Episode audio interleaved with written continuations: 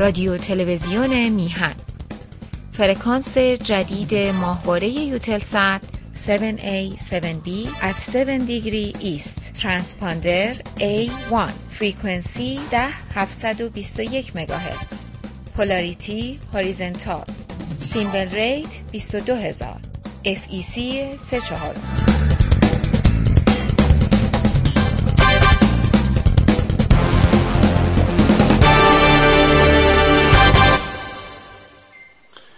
به نام خداوند جان و خرد، کزین برتر اندیشه بر نگذرد. عرض درود و سلام و ادب و احترام دارم به پیشگاه یکا یک شما ایرانیان دلیر آزاده، آزادگان دلاور ایرانی، بینندگان و شنوندگان گرامی رادیو و تلویزیون میهن.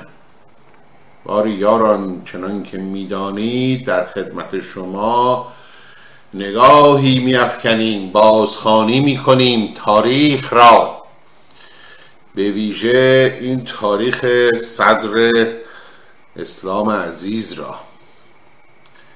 خواندیم با هم آنچه که از پس مرگ رسول اکرم رفت در ماجرای سقیفه بنی ساعده و خلیفه شدن ابوبکر. پس از اون داستان ماجرای کشته شدن و یا بهتر بگویم ضربت خوردن عمر در محراب رو با هم خواندیم و آنچه که او وصیت کرد. اجازه بدهید که ادامه رو دنبال کنیم. اگر فرصتی هم باقی ماند، در انتها چند بیتی شاهنامه میخوانیم که روزگارمان به شود. بله، از تاریخنامه طبری میخونم به خدمت شما، به ترجمه بلعمی. عرض می شود که عمر را رضی الله عنه چون آن زخم رسید، دانست که از آن زخم نرهد. پس اندیشه کرد که مسلمانان را به که سپارم.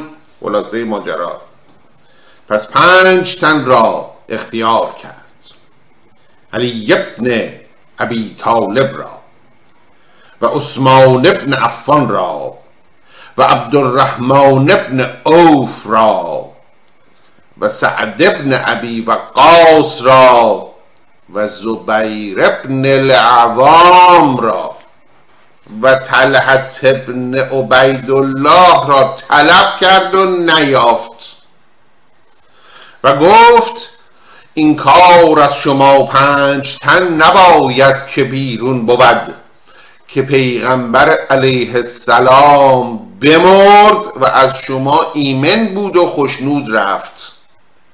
باید که شما هر پنج سه روز طلحه را بیابید و روز چهارم همه بر یک تن اتفاق کنید و آن کار اندر گردن وی کنید. ایشان گفتند یا امیرالمؤمنین، این کار ضایع شود، یک کس را خلیفت کن چنان که بوبکر تو را خلیفت کرد. گفت کرا خلیفت کنم؟ اگر بو عبیده جراح زنده بودی او را خلیفت کردمی، که از پیغمبر علیه السلام شنیدم که او گفت ابو عبیده امین است.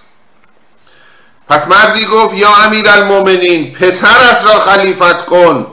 عمر آن مرد را بانگ برزد و گفت حالا این پسرت را خلیفت کن. عرض می شود که یکی از فرزندان عمر به نام عرض می شود که عبدالله عبدالله ابن عمر. این عبدالله ابن عمر مردی بود بسیار زاهد، بسیار، یعنی در کنج عبادت خودش خزیده بود، کاری هم با دنیا و مافیها نداشت، چنان که بعدها در ماجرای خلافت یزید ابن معاویه میفهمیم. معاویه اونجا به یزید، یک بار اینو برای شما عرض کردم، به یزید میگوید من گردن همه عرب را نرم کردم و از همه برای تو بیعت گرفتم الا چهار کس که یکیش همین عبدالله ابن عمر باشد. عبدالله ابن عمر با یزید بیعت نکرده بود، اما معاویه در مورد او به یزید سفارش میکند که نگران او نباش، او مردی است اهل زهد و طاعات، کاری به کار تو نداره، تو پارودمش نذاری اونم پارودم تو نمیذاره، خطری از ناحیه او تو رو تهدید نمیکنه. باره اینجا که ذکر این فرزند رفت، گمان می رود که منظور همین عبدالله ابن عمر باشد. حالا ببینید عمر در مورد او چی میگه. پس مردی گفت یا امیرالمؤمنین پسرت را خلیفت کن. عمر آن مرد را بانگ برزد و گفت خاموش باش والله که این سخن که تو گفتی نه نصیحت مسلمانان را گفتی و نه از بحر خدای را کردی، یعنی تو اینو فقط گفتی که به دل من بشینه، نه خدا رو لحاظ کردی نه بندگان خدا رو. میبینید چه مردی بوده این عمر. آن مرد را خلیفت چون کنم که او زن خیش را طلاق نتواند دادن. کنایه از بی ارزگی این پسر بوده، میگه پسر من لیاقتی نداره، شایستگی برای این کار نداره، چگونه او رو خلیفه کنم؟ پس گفت شما ششتن گرد آیید. عرض کردم ششمی غایب بود تله. پس گفت شما ششتن گرد آیید که از شما فاضل تر کس ندانم و یکدیگر را موافق باشید و این کار به گردن یکی اندر کنید. آقا رعیاتون رو با هم یکاسه کنید، موافقت کنید، در نهایت این بگومگوهاتون رو بکنید، حرفاتون رو بزنید و در نهایت یک نفر رو انتخاب کنید که مورد قبول همه باشه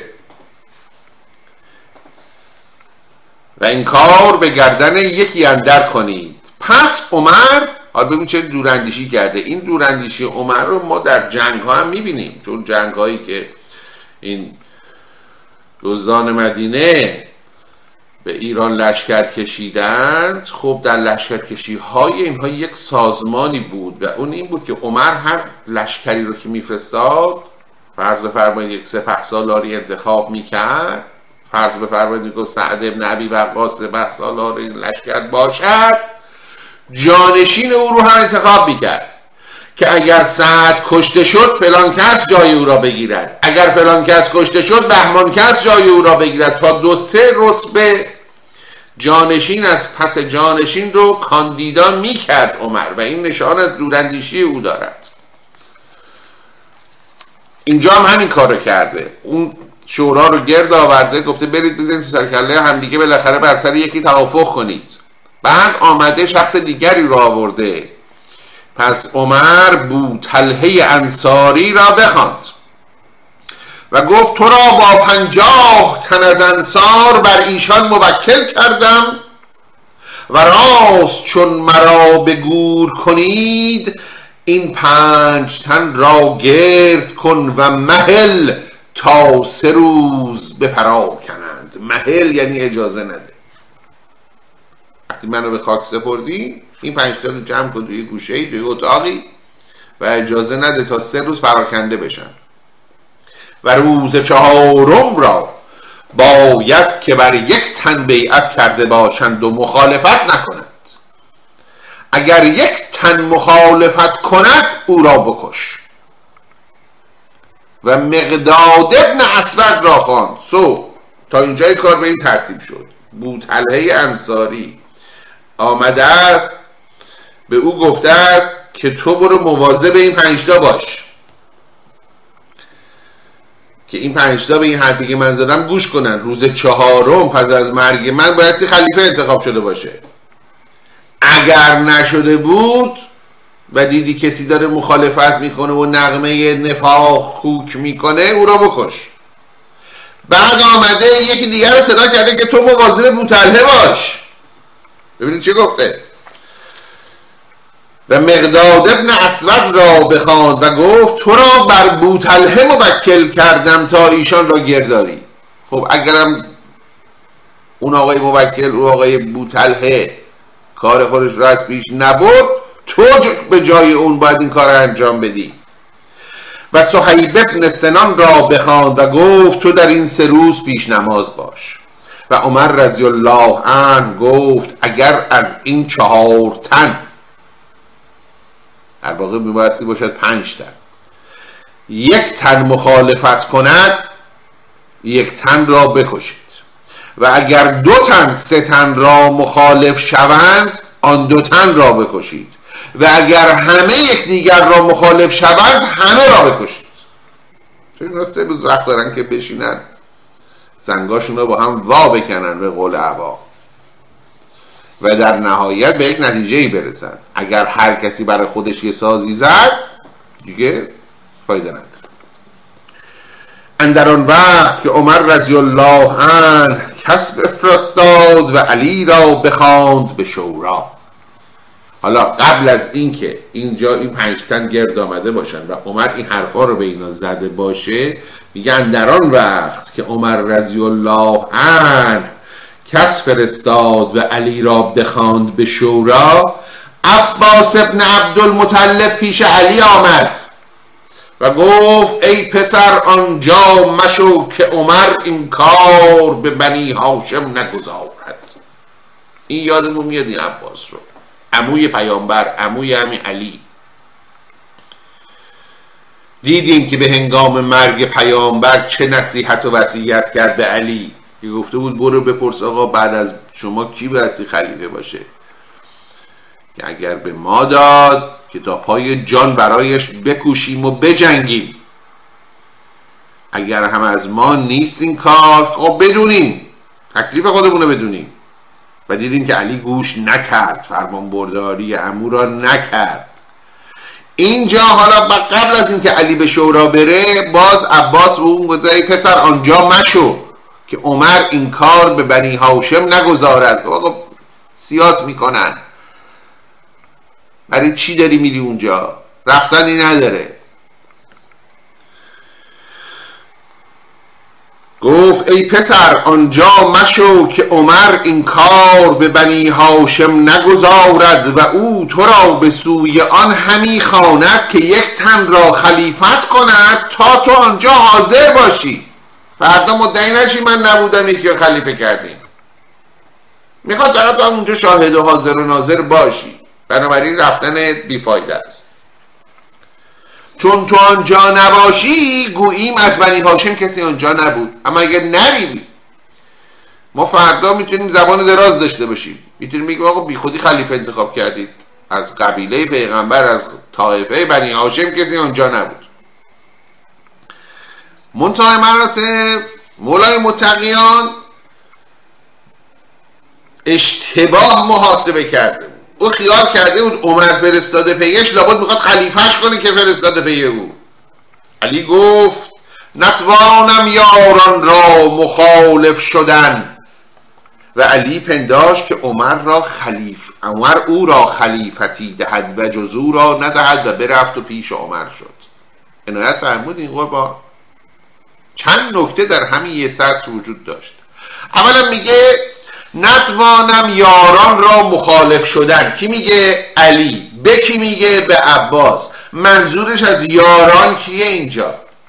مگر غیر از همین عمر و الباقی دوستانشه؟ چی شد؟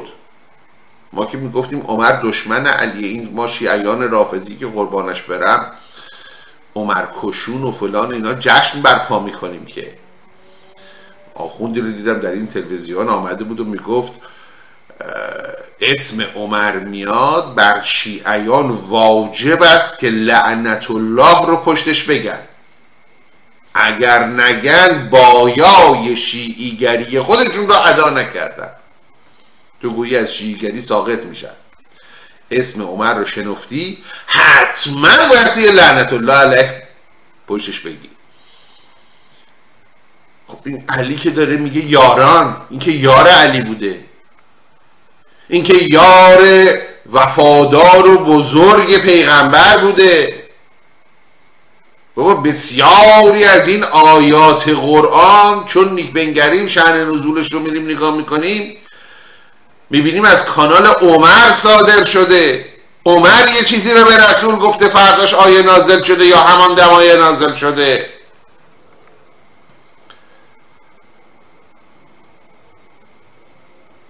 علی هم که اینجا داره از عنوان یاران برای او استفاده میکنه. پس این فوش و فضیحت چیه که ما میدیم؟ عرض کردم از دهن آخوند رافضی جز دروغ و خرافه صادر نمیشه، محال ممکنه. یک حرف راست آخوند شیعه نمیزنه. اون چه میگه از بام تا شام دروغ اندر دروغ اندر دروغ است.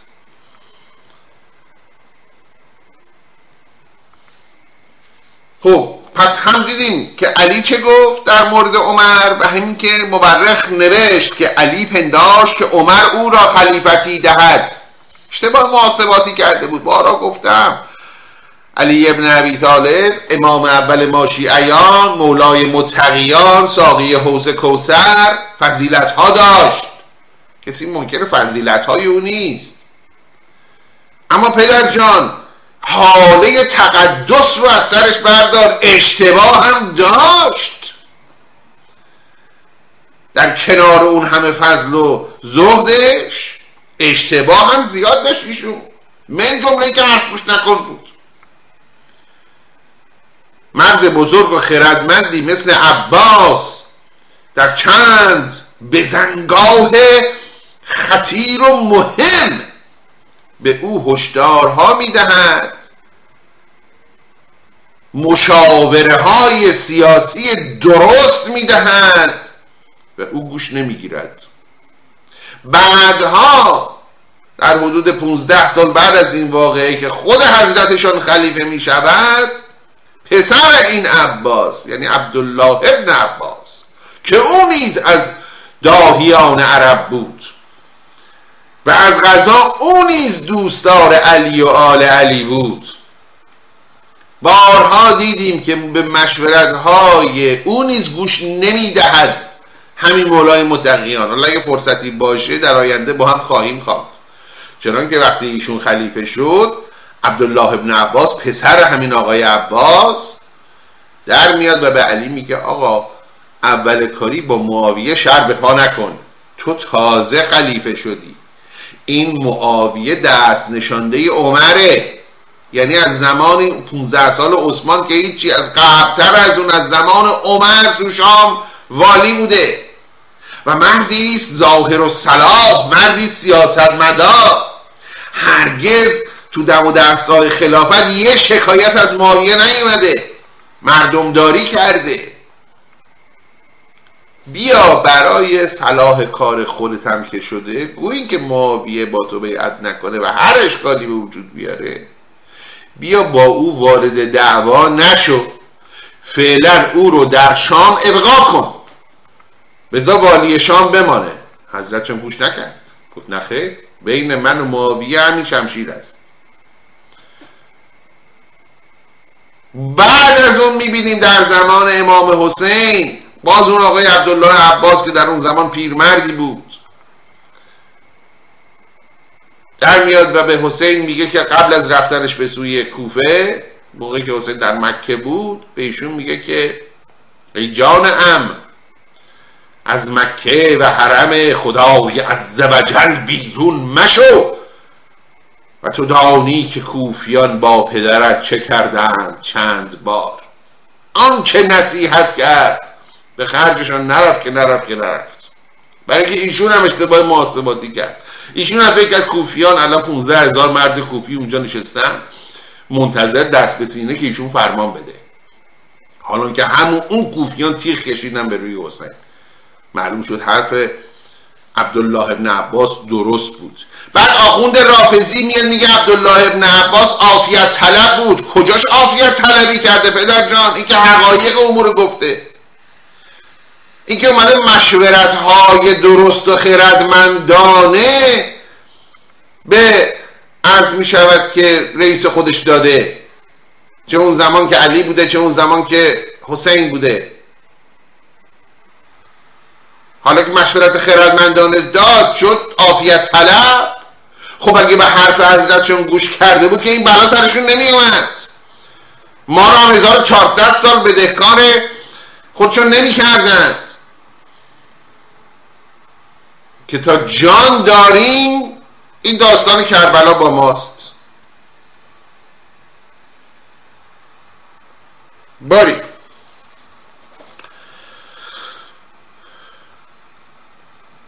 پس اندران وقت عمر رضی الله عنه کس فرستاد و علی را بخواند به شورا، عباس بن عبدالمطلب پیش علی آمد و گفت ای پسر آنجا مشو که عمر این کار به بنی هاشم نگذارد و او تو را به سوی آن همی خواند که یک تن را خلیفت کند تا تو آنجا حاضر باشی، چون تو آنجا نباشی گوییم از بنی هاشم کس آنجا نبود.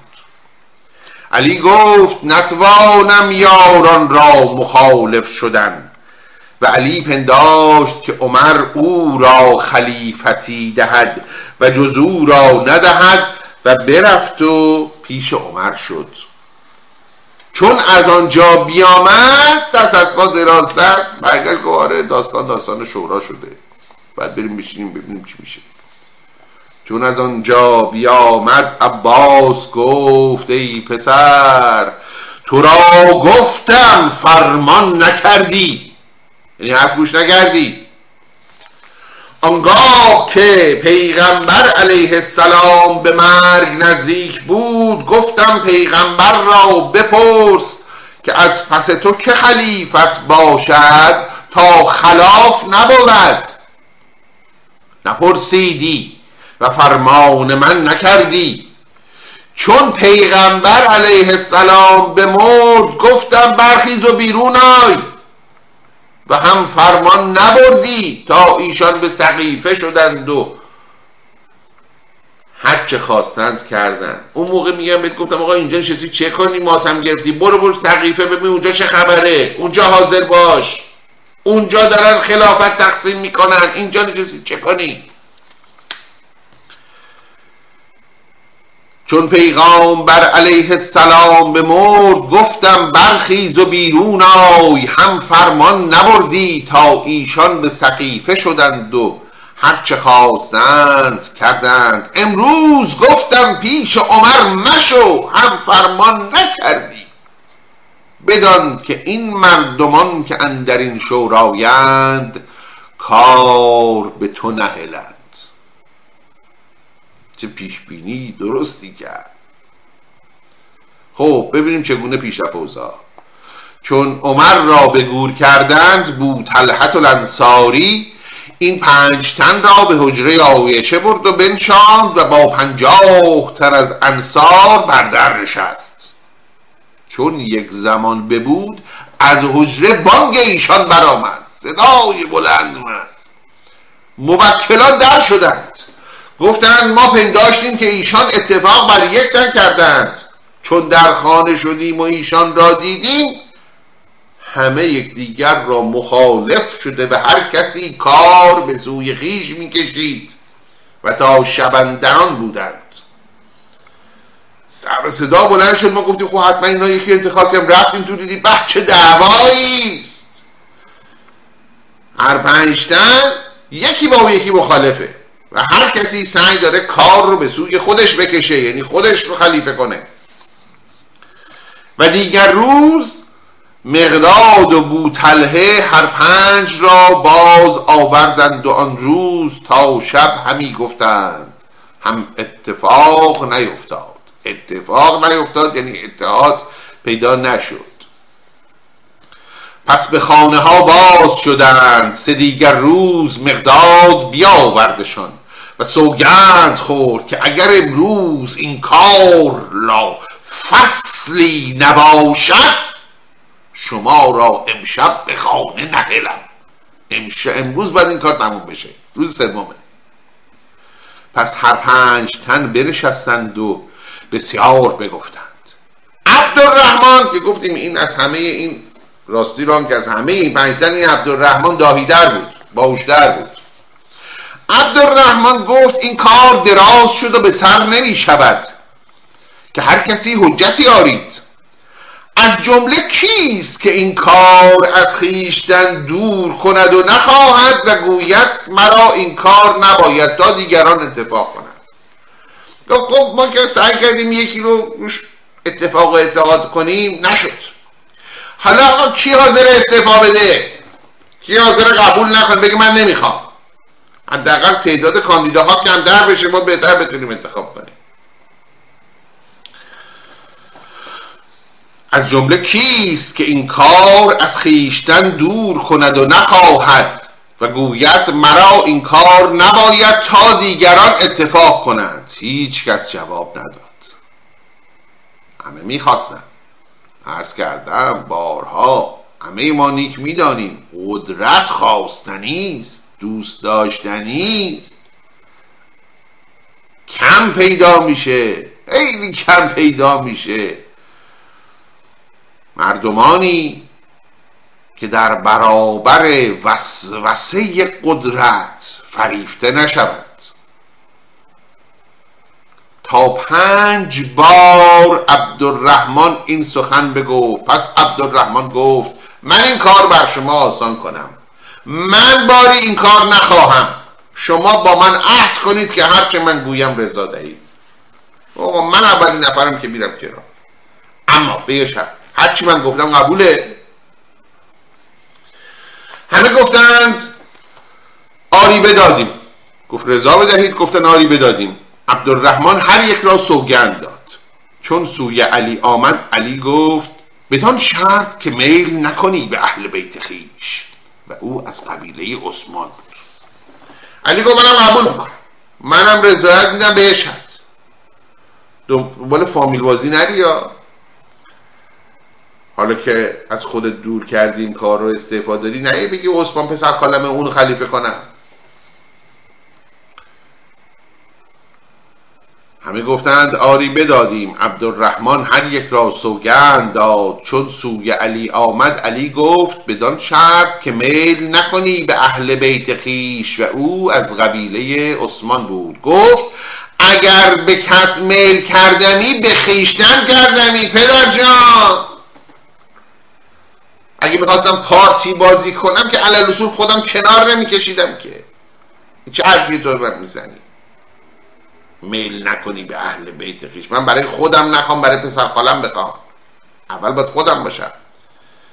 پس من رغبتی به این کار ندارم که بخوام برای خودم بخوام چه خواسته برسه به پسر خالم.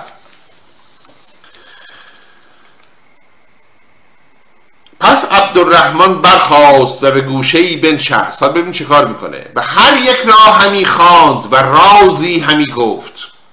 و از نخست علی را فراز خواند و گفت تو همی گویی که من مهتر بنی هاشمم و پسرم به پیغمبرم و مرا سابقتی هست در دین و داماد پیغمبرم و بدین کار حقترم. راست گویی همچنین است، ولیکن اگر این کار به تو نرسد به که دوستر داری؟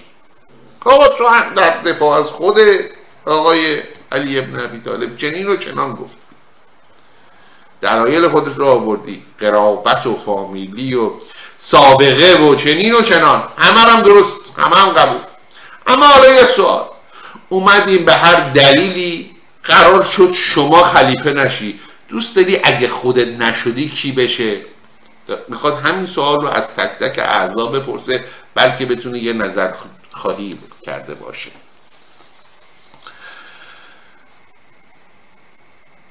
ولیکن اگر این کار به تو نرسد به که دوست تر داری؟ علی گفت به عثمان. خوب دقت کنید، علی بعد از خودش عثمان رو انتخاب کرده، طلحه و زبیر و اسعد رو انتخاب نکرده. حالا بیا فوش بده به عثمان. حالا برو فضیحت بده به خلیفه سوم، بگو حق علی رو خورد. انقدر این عثمان برای علی عزیز بوده که وقتی عبدالرحمن ابن عوف گفته از خودت گذشته به کی دوست داری برسه، گفته عثمان.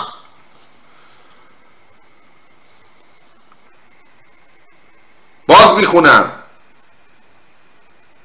گفت تو همی گویی، یعنی عبدالرحمن ابن عوف به علی ابن ابی طالب گفت تو همی گویی که من مهتر بنی هاشمم و پسرم پیغمبرم و مرا سابقتی هست در دین و داماد پیغمبرم و بدین کار حقترم. راست گویی همچنین است، ولیکن اگر این کار به تو نرسد به که دوست داری برسد؟ علی گفت به عثمان و علی باز جای شد. پس عثمان را بخواند و گفت تو میگویی که من از نسل عبدمنافم و داماد پیغمبرم، ولیکن اگر این کار به تو نرسد که را اختیار کنی؟ گفت علی را. اینجا هم جالب شد، منجا به علی گفت اگه خودت نکی، گفت عثمان. به عثمان گفت اگه خودت نکی، گفت علی. پیداست یاران نزدیکی بودن با هم. او را باز جای خویش فرستاد و کس را نگفت که هر کس چه بگفتند. پس زبیر را بخواند و همچنین بگفت. گفت که را خواهی؟ گفت عثمان را. پس سعد ابی وقاص را بخواند. گفت که را خواهی؟ گفت علی را. از چهار رأی دو رأی رفت برای عرض می شود که علی، دو رأی رفت برای عثمان. پس عبدالرحمن آشکارا بگفت چنان که من همی بینم کار بر عثمان و علی می گردد، امشب ما را زمان دهید تا فردا یکی را بیعت کنیم. به اون چند نفری که موکلشون بودن آقا دو کاندیدای نهایی پیدا شدن، کار بین عثمان و علیه، اجازه بدید یه امشبی را تا صبح بگذرونیم، فردا با یکی بیعت کنیم. خب اجازه فرمایید تا این حکایت فردا را که بسیار بسیار شنیدنی است بگذاریم تا جلسه آینده و در این دقایق باقی مانده برگردیم به عرض می شود که کتاب شاهنامه خودمان. خب دیدیم که گشتاس پس از بندی کردن اسفندیار دو سالی در سیستان به مهمانی رستم و دستان بود. رستم دستان داریم و رستم و دستان، دستان نام زال است در واقع. خب اما در این دو سال اتفاقاتی میفته، در خلال این دو سال اتفاقاتی میفته، من جمله این که این خبر بندی شدن اسفندیار کم کم به اقصانقات گیتی پراکنده میشه. طبیعی است نخستین کسانی که از این ماجرا بو میبرند و میفهمند نزدیکان اسفندیارن، من جمله پسرانش. خب اینا که تصمیم میگیرن برن تو همون قلعه پیش پدر باشن تا پدر ایام اسارت رو حداقل در غربت و تنهایی نباشد. اما نه تنها دوستان اسفندیار بلکه دشمنان ایران نیز این خبر رو میشنوند، من جمله همون ارجاس به تورانی خاقان چین، امپراتور ترکستان چین، که از اسفندیار در اون جنگ نخستین شکست سختی خورده بود، او هم میفهمد که اسفندیار دیگر سپه سالار ایران نیست که سهل است، در بند است، قربانت گردم در بند است. خب ببینیم داستان چگونه می شود. دقیقی شاعر میفرماید به هر جا کجا شهریاران بودند چو از کار گشتاسب آگه شدند که او پهلوان جهان را ببست. پهلوان جهان منظور اسفندیار است. که او پهلوان جهان را ببست تن پیل وارش به آهن بخست، به زابلستان شد به پیغمبری که نفرین کند بر بت آزری. بگشتند یک سر ز فرمان او روی به هم برشکستند پیمان او، یعنی از کشتاست دلخور شدند و نافرمانی کردند. وقتی این خبر به گوششون رسید، چو آگاهی آمد به بهمن، که ارشد فرزند اسفندیار بود، چو آگاهی آمد به بهمن که شاه ببستش پدر را ابر بیگناه. نبرد گزینان اسفندیار، از آنجا برفتند تیماردار. مرو را به رامش همی داشتند، به زندانش تنها به نگذاشتند. پس آگاهی آمد به سالار چین، که ماه از کمان آمدن در کمین. ماه از کمان به کمین در آمدن عرض می شود که کنایه است. کنایه است تغییرات بزرگ ناگهانی. فرض بفرمایید که در یک روز آفتابی یهو بارون بباره، میگیم ماه از کمان به کمین در آمد، یعنی تغییر ناگهانی جوی.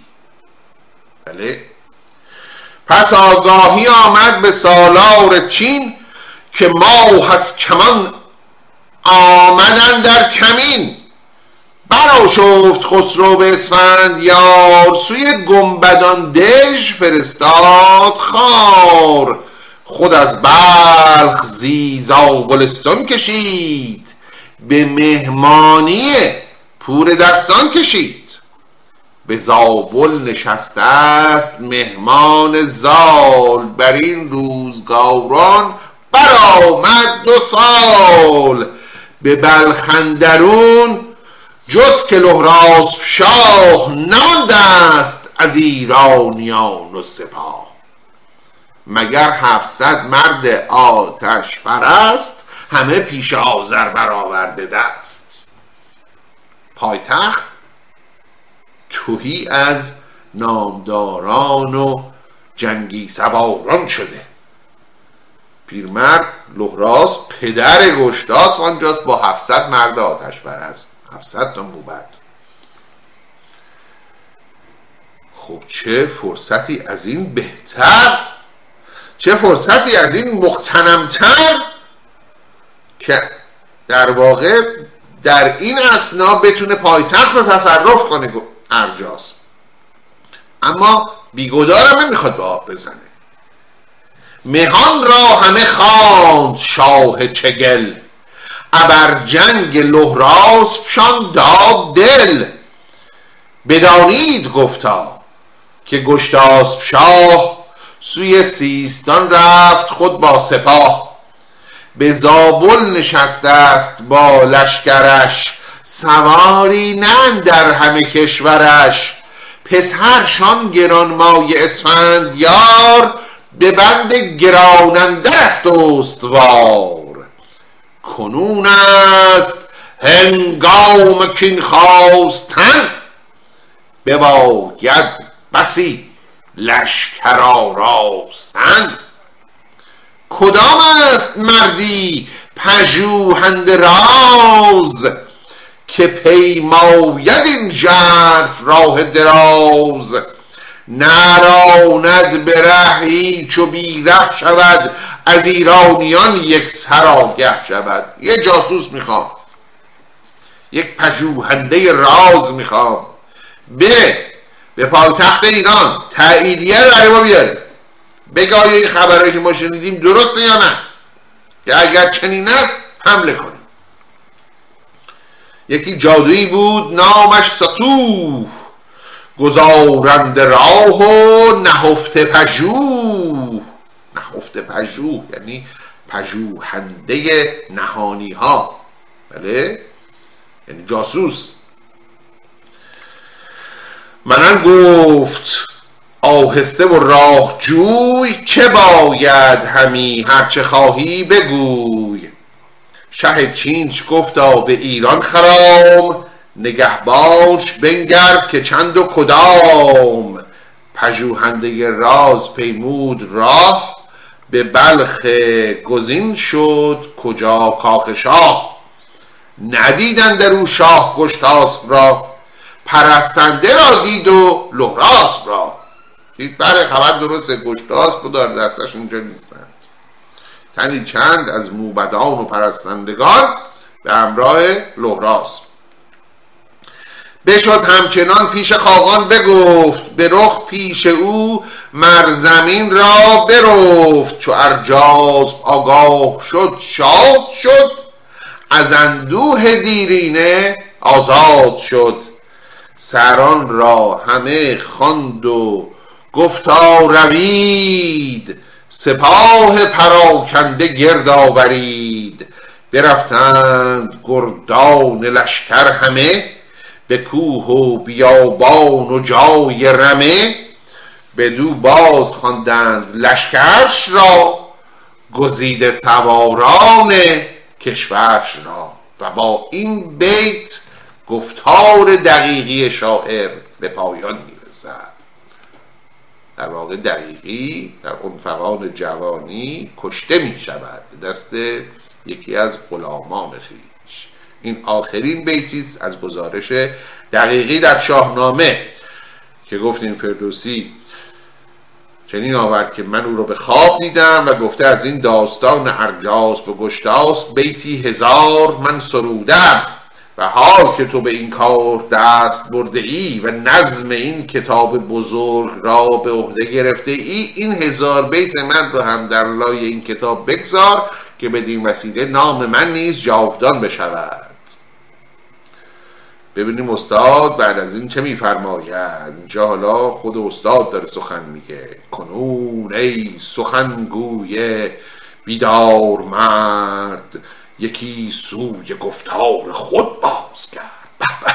سلامت ابیات تو گویی تفاوتش تفاوت میان ماه من تا ماه گردون، تفاوت از زمین تا آسمان است. شاعر گفت بله تفاوت شکوه هیمنه ابیات خداوندگار سخن، زنده کننده زبان دری، پدر فرهنگ ایران و ایرانی، فردوسی طوسی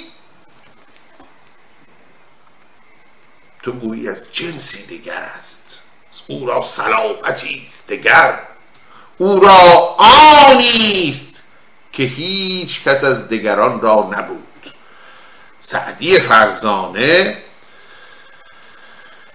سیصد سال بعد از استاد وقتی که به نظم بوستان مشغول شد، از اون تأثیر شگرفی که سعدی از شاهنامه گرفته بود در آغاز کار میگوید حال من میخواهم مثنوی بنویسم، نه در تیغ و گردان و نه بر تیغ و کوپال و خشت گران، نه بر تیغ و کوپال و خشت گران که آن شیوه ختم است بر دیگران. دیگران منظور اینجا استاد بوده.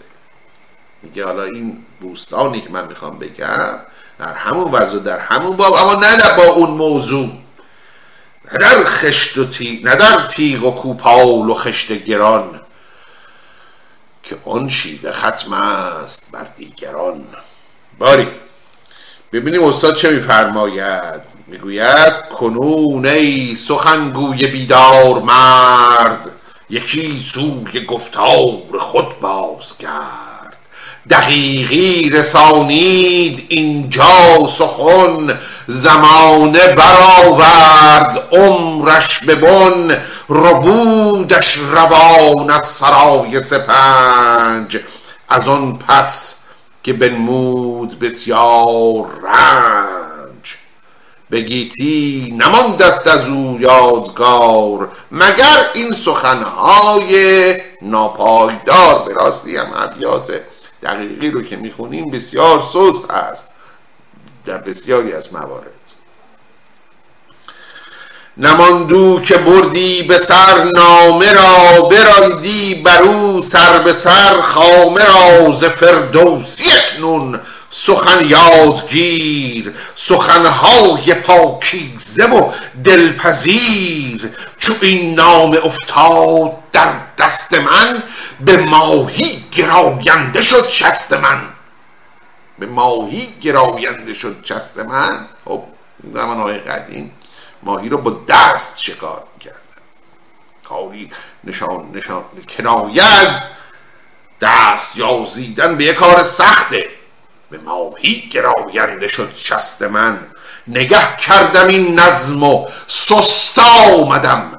بسی بیت ناتندرست آمدم، من این را نوشتم که تا شهریار بداند سخن گفتن نابکار. اینجا منظور آدم نابکار نیست، سخن نابکار، یعنی بیت لغزان، بیتی که عروض و قافیهش به درستی رعایت نشده. دو گوهر بدین با دو گوهر فروش، کنون شاه دارد به گفتا گوش. سخن چون بدین گونه باید گفت، مگوی و مکن رنج با تب جفت. چو طبعی نداری چو آب روان، مبر دست زی نامه خسروان.